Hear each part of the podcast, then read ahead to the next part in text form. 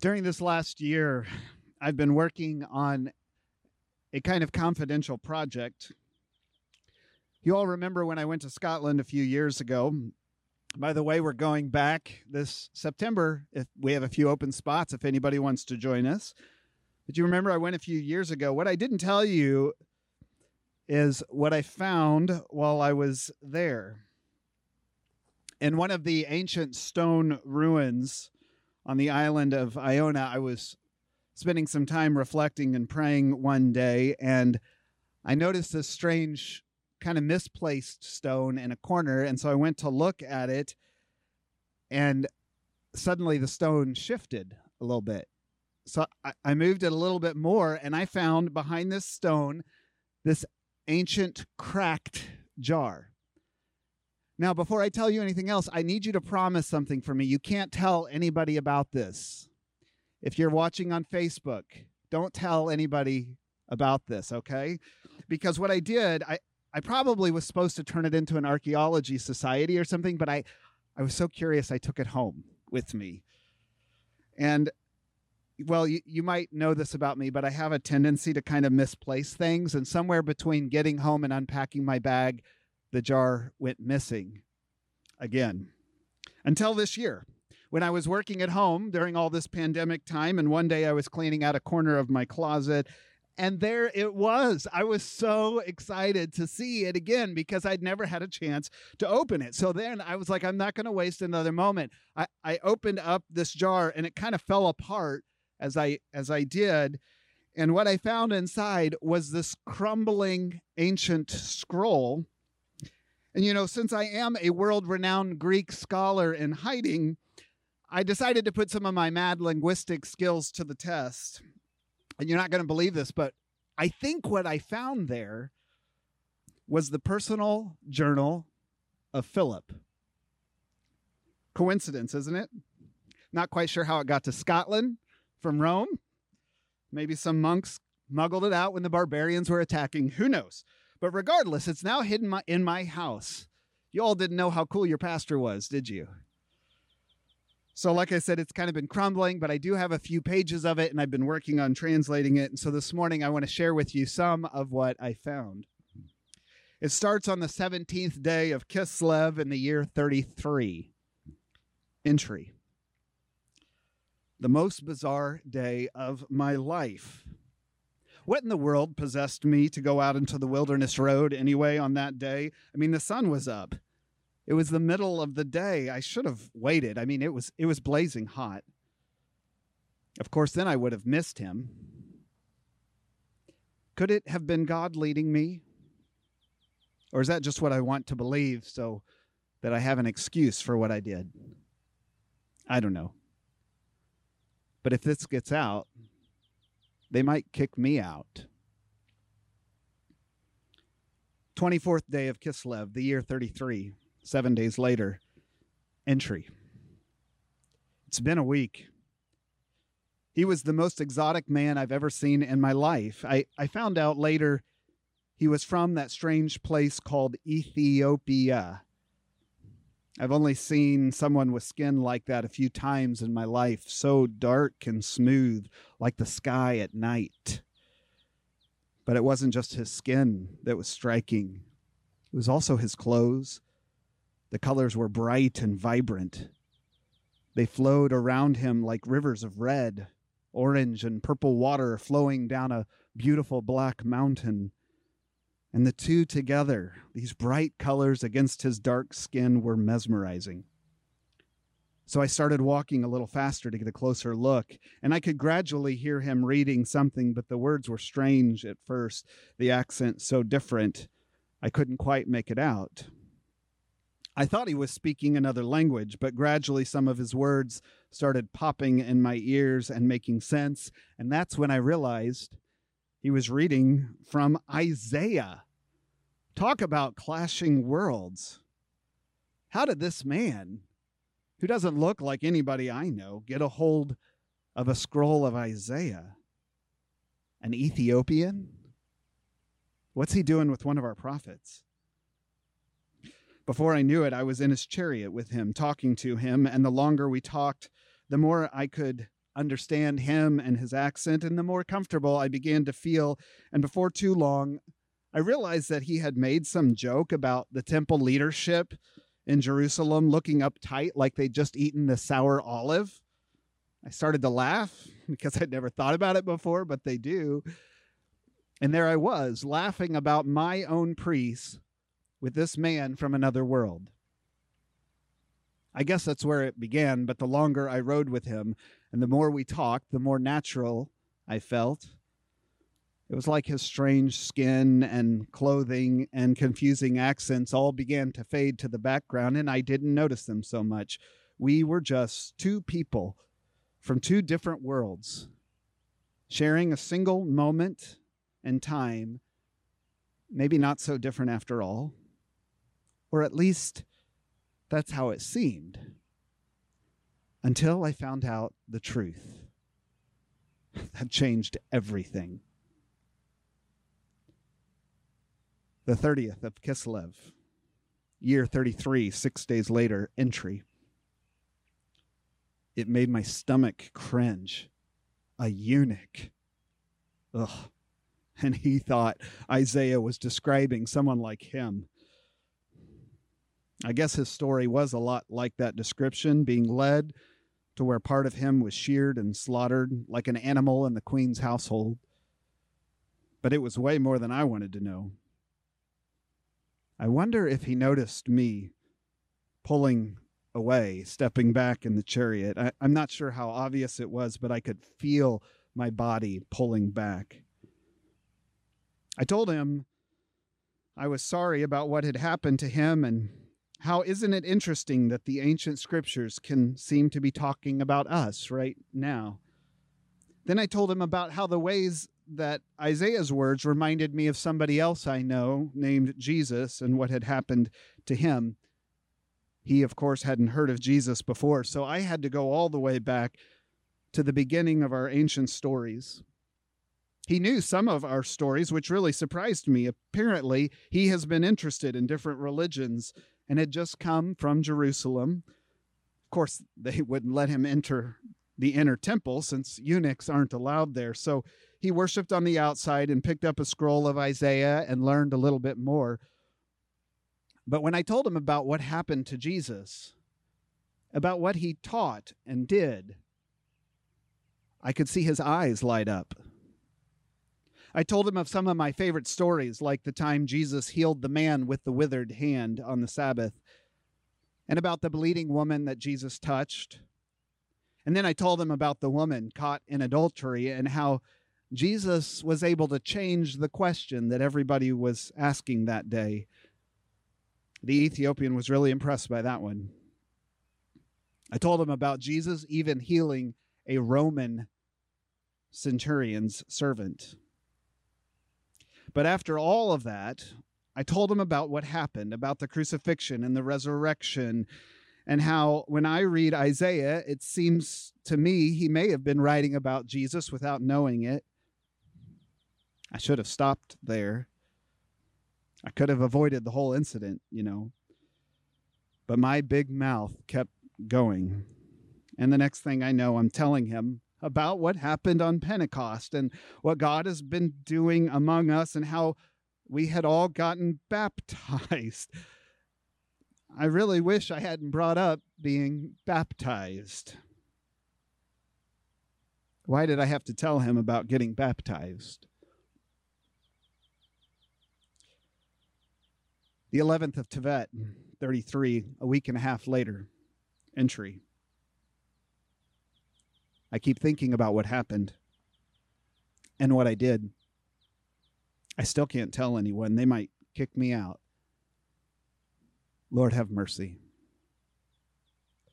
The 12th of Tevet, 33. Entry. Did I do the right thing? I don't know, maybe. His question keeps ringing in my ear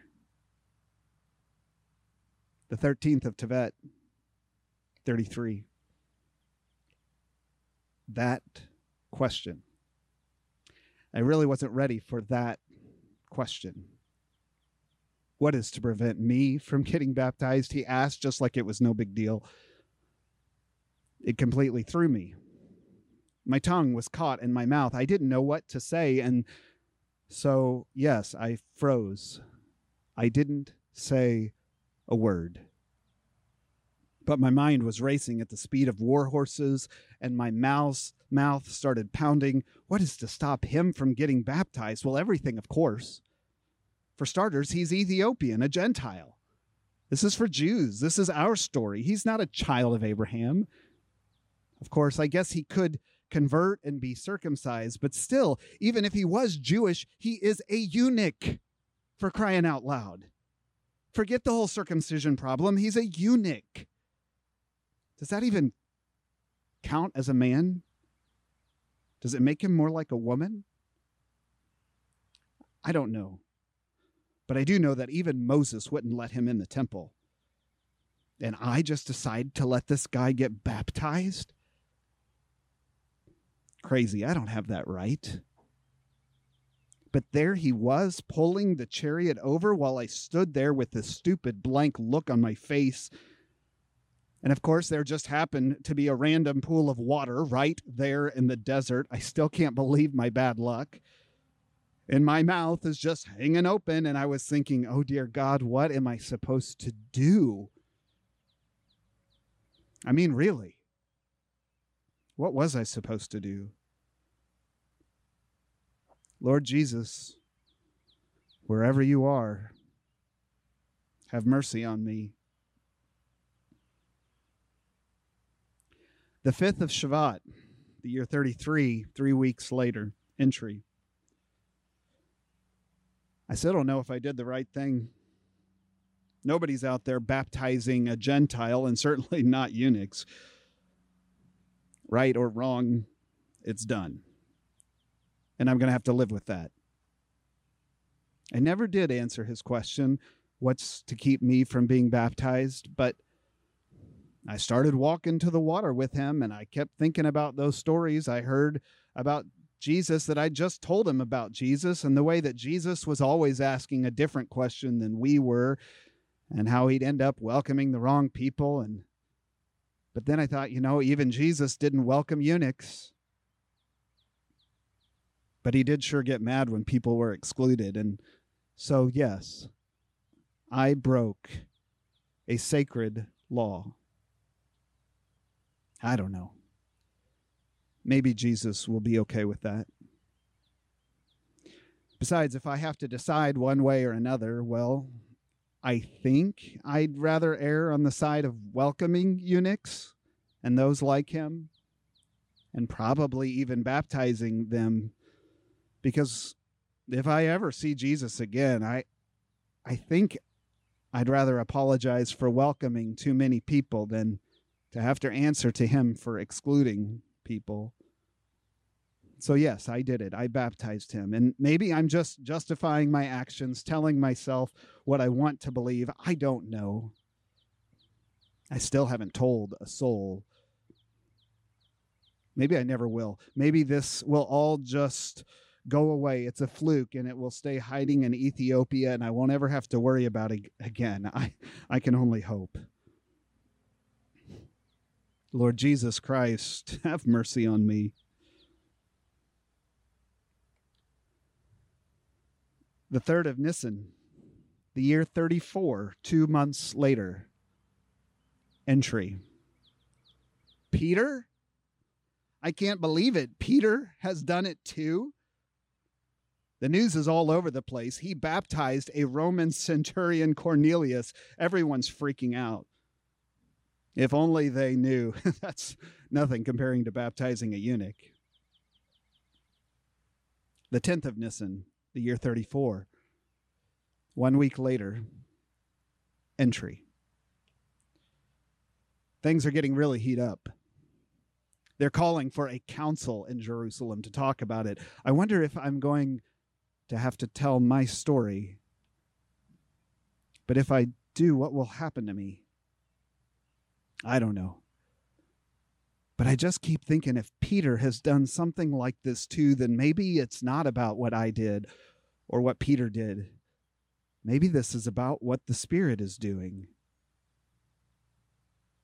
I'm not sure, but apparently this isn't going away after all. It just keeps getting more and more messy.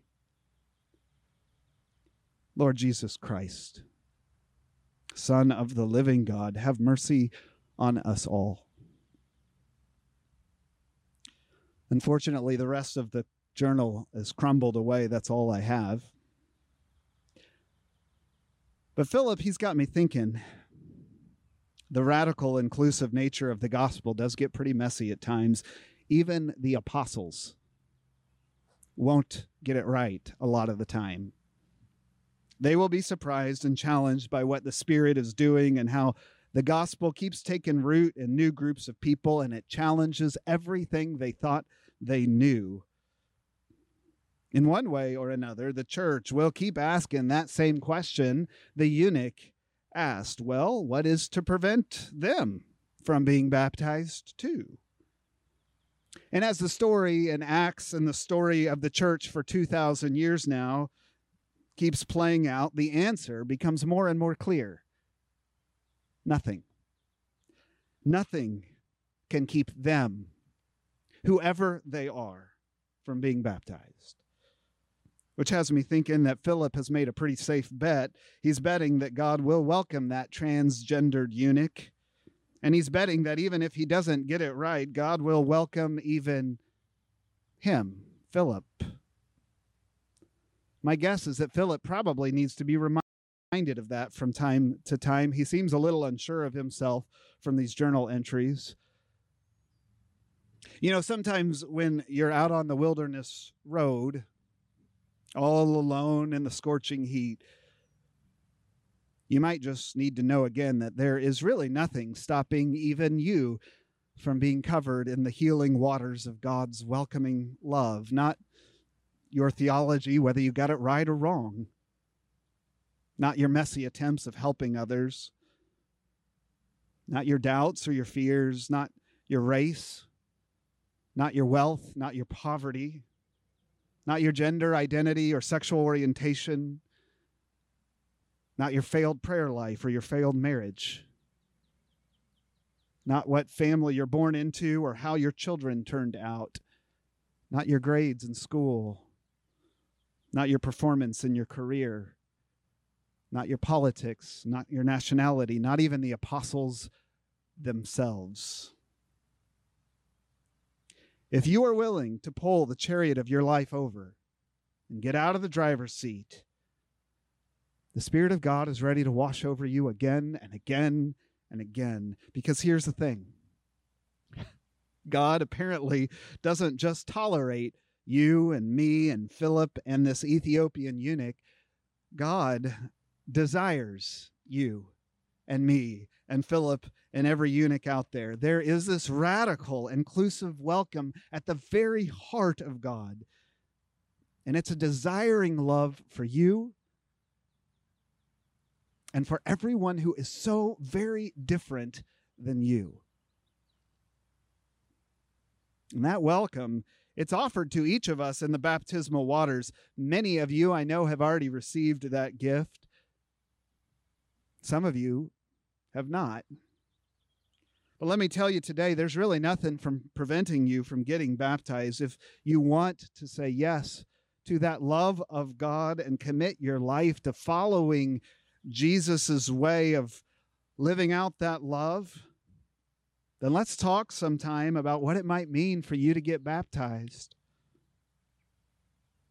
But for all of us who are here right now today, that same welcome is offered to us in this table, this holy table of bread and cup that we come to again and again. We take the bread and the cup together, remembering that we are sharing together in something holy that makes us part of one another and part of the life of God, connected all together in some deep mystical way. We are welcomed together into the banquet and the joy and the love of God's feast.